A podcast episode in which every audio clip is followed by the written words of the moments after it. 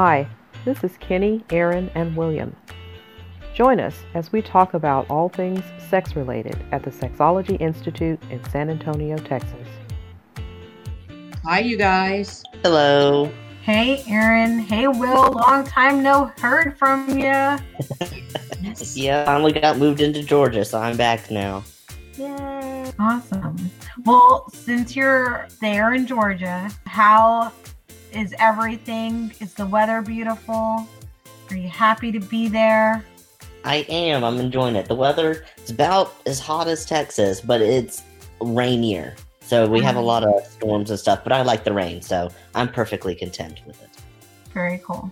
Well, we're glad that you're all tucked away in the great state of GA and uh, that you are able to join us today.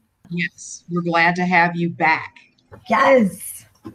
I'm very glad to be back. I've been missing this. So, what's on our agenda for today? Well, while I was gone, I was doing a lot of reading, a lot of research, and so I actually had for y'all an article that was actually published in, at the very end of 2019 from Vice, and it's called What Did We Get Stuck in Our Rectums Last Year?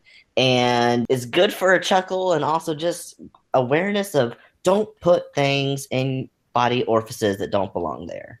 So I thought we could kind of go through this some, talk about some safety while we're at it, and just see what people have been up to when they get bored. Well, this sounds I'm like here for that. I'm here for that. When people are horny, they get out of control. So yeah, I, I'm here for that. I know, and I'm hoping that they do an update for what everyone was doing uh, during lockdown last year because I want to see what everyone's stuck in their body uh, in 2020 because I'm certain the list is a lot longer than this list. I, I can't even imagine. I cannot even imagine. My God. Okay, go for it.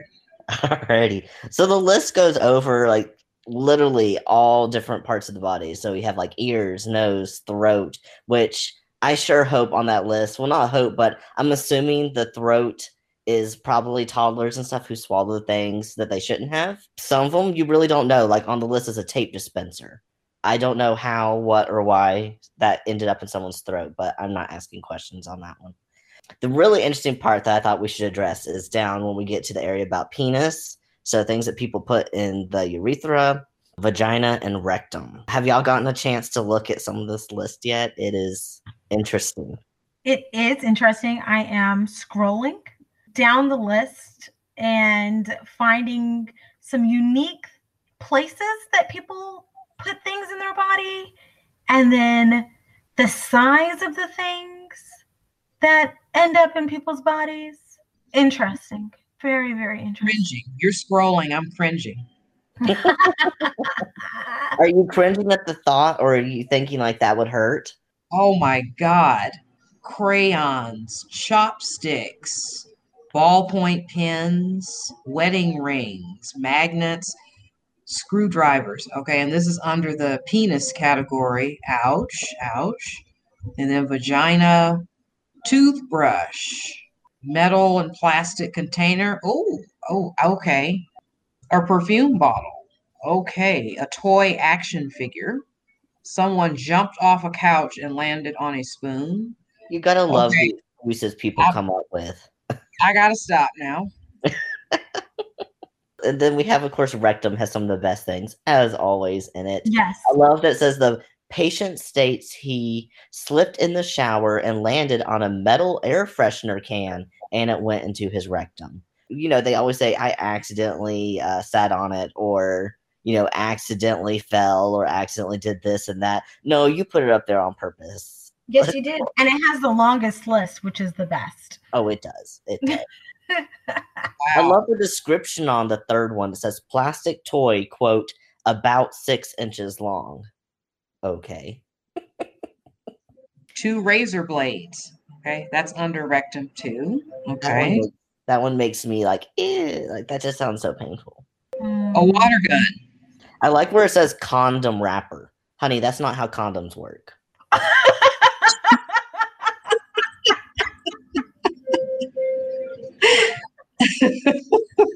Oh, that's great. A Christmas ornament. Yes, Christmas ornaments I think appear almost on every list for every part of the body. So uh, people really love Christmas apparently. I guess. But Oh I like one of them on the list too, which I think would be a great segue into talking about some safety, where it says was using prostate massager and it quote got sucked in. Did you read the one before it? True. Four inch butt plug up rectum yesterday. Handle broke. He continued to push the toy in. hmm Another one accidentally got a dildo lodged in rectum and cut the end of the dildo off. So we could make it to the hospital? Question mark? Maybe so you could sit more comfortably on the way to the hospital. Okay. so when it comes to any type of play, what should we be doing? Should we be putting foreign objects up there? Or sh- should it be things that are made for that kind of play? Yes, definitely. For your own safety and health, always use things that are actually meant to go in that part of your body. Also, make sure they have flared bases too, especially when it comes to anything you're putting in the rectum, like that one that says sucked in. Oh, It will literally suck things That in. is awesome. So, always use things with a flared base that's at least two times as wide as the base of the uh, of the toy or object, whatever it is. It needs to have a flared base on it, so you won't end up on this list next year. That is good, good, good advice. And so people were, I'm guessing they were in the emergency room having to explain how these items got into their orifices. Yes, yes. I'm just trying to visualize what the emergency room personnel like if I could have been a fly on the wall after the person was discharged. I want to I wish I could be a fly on the wall to hear their conversations about this. You know, there's probably two types. One type is going to be shocked, like, "Oh my goodness, I can't believe," blah blah blah, and then the other type is like, "Well, that's the third one today." right? Well, look at the list. So yeah, obviously, yeah. Did we miss out on the penis description? Bobby pin. Quote, unable to achieve erection and thought it would help. I don't know if that's a lie because they were sounding and didn't want to admit it, but if that's true, so you just thought it's like a broken finger and I'll splint it with a bobby pin? So many questions. There's a lot of lot of stuff to unpack right there. All of this just sounds painful to me. It just it sounds incredibly painful.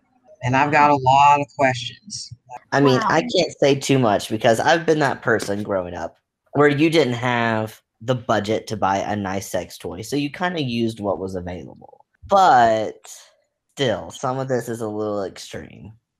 I'll agree with you there, Will. There is, you know, just in pop culture, seeing videos of people using vegetables and different items to pleasure self or partner. So, yes, I see where people get the idea, and yet, you know, safety, safety, safety. Also, when it comes to uh, engaging in certain acts, when thinking about penetration, uh, just as Will said, it should have a flared base and don't keep it in there for too long. If you can't get it out after a few minutes, go to the hospital so that you don't have additional issues. Yes. I imagine that once you got something stuck and then we cut the base of it off so we could drive ourselves there, we've just taken a left turn. Yes. I agree. And then lubricant. Use some kind of lubricant. You know, first of all, making sure that it has the, the flare on the end of it, but using a, a silicone lubricant. You know, if you're going to use something weird, at least make sure that it gets in there more smoothly. Yeah. Because lubricant's great no matter what you're using, wherever you're using it. And not only is it going to make it go in easier, it comes out easier too. Especially if someone's using something, because you know, like we said earlier, when people get horny, sometimes you get creative because you kind of get to that desperation thing, you know. So these people are probably really just wanting to do something, and they grab the object closest to the that they think will work. But then afterwards, you you know, you kind of like might regret some decisions you made. So being able to use something that you can easily get back out, using a lube, so you're less likely to hurt yourself because all these areas are very sensitive tissue. You don't want to cause injury to yourself or anyone else if you have a partner that you're doing this with and you're helping them. You don't want to cause injury. So it's really about safety at the end of the day. Yeah. And even if you're using something that's it's a even if it is a sex toy, make sure that it's the right kind of sex toy. Yes. So for example, if it's a, a little bullet, that's not appropriate to use for anal play because it doesn't have the flare on the end. And then like Will was mentioning earlier, if you're putting stuff in your butt, it's gonna be pulled up in there. Mhm. You know, that's just the way that the anus works, the rectum works. And so you want to make sure it has a flare on it. And people will sometimes, you know, come into the into the shop and they'll see something that's really small and say, "Oh, okay, well, that'll fit very nicely in my ass." But it doesn't have a flare on the end of it. And so you have to be careful about that. Exactly. You really do have to pay attention to what was this toy intended for. Even little bullets themselves, usually, I know some people want to use them vaginally, but they're really meant to be external, typically, because they're not really shaped in a way to be easy to retrieve afterwards. Yep. Yep. And also, while we're on the topic of lube, I just discovered a new one that I wanted to share with y'all. So, silicone lubricants as my absolute number one uh, recommended for any sort of anal use at all. When it comes to vaginal sex, you have a little bit more of options. Some people prefer water based because it's a little bit easier to clean up and stuff afterwards. And then, of course, they have specialty ones to help with fertility or if you have sensitive skin. But because it's also on this list, I thought I'd mention it for sounding. And they have penis on here, but I mean, people who don't have a penis also enjoy sounding. Everyone has a urethra and it has a lot of nerves there. But you don't hear a lot of people really talking about how to do that safely or also what kind of lubes are best for that. And I've actually been doing some research and stuff, and there's a general consensus just because UTIs are such a risk in that area. Silicone lube tends to linger, so it can actually harbor bacteria in the area. And uh, water based can kind of irritate the lining of the urethra sometimes. But there's one that's called Surgilube. And I don't know if either of y'all have heard it, but it's literally the kind of lubricant they use in hospitals for all medical procedures. They use it for inserting catheters, for um, doing colonoscopies, any sort of instruments that are going in the body. They use it. Um, it's even safe. They've used it for doing like endoscopies and stuff as well. But it's a sterile lubricant that's water based, and it actually is made to keep off bacteria. It's uh, it's sold in little packets, so it's like single use packets. So it's not like an open container that's sitting out. But so that's one I had just recently learned about. So that's going to be my number one go to for recommending, and I'm totally going to get some to try out too for anyone who's interested in doing sounding as well because it's literally meant for that. It, they use it for doing um, catheters and stuff. Have either of y'all heard of that one? I have not. And I'm actually Googling it right now. Yeah, I can send y'all the link too. It's just Surgis, S U R G I L U B E dot com. And if you've ever had any medical procedures you were out for, you've actually probably had this used on you, depending on what was being done without you even knowing it. Yeah, it's like the number, it seems to be like the number one use in hospitals. It's not too expensive either. It's not. They sell it on Amazon. You can buy the little packets, or you can also buy it in bulk, which I don't think, I mean, maybe you have a need for it. I don't really want to spend a couple thousand dollars for it in bulk, but depends on how quickly you go through lube. Mm-hmm. Huh, pretty cool. Thanks, Will. That's a great suggestion. So that's kind of what I had uh, been looking at lately. Is this fun list of things that people like to put in various places of their bodies and ways to do it safer, so you don't end up on this list or in the ER. I can only imagine how much longer the list will be when they do it for 2020, uh, the year of the pandemic. And when people made those decisions, you know what? It's safer if I just stay home. oh, I'm unemployed. I can't buy myself a new sex toy. What do I have around the house that I could try?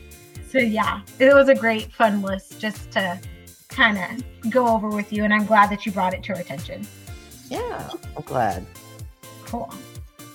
You can email me at erin at brighterfutureea.com or you can email Kenny at KT Pollitt, that's P O L I T as in Tango, 24 at gmail.com.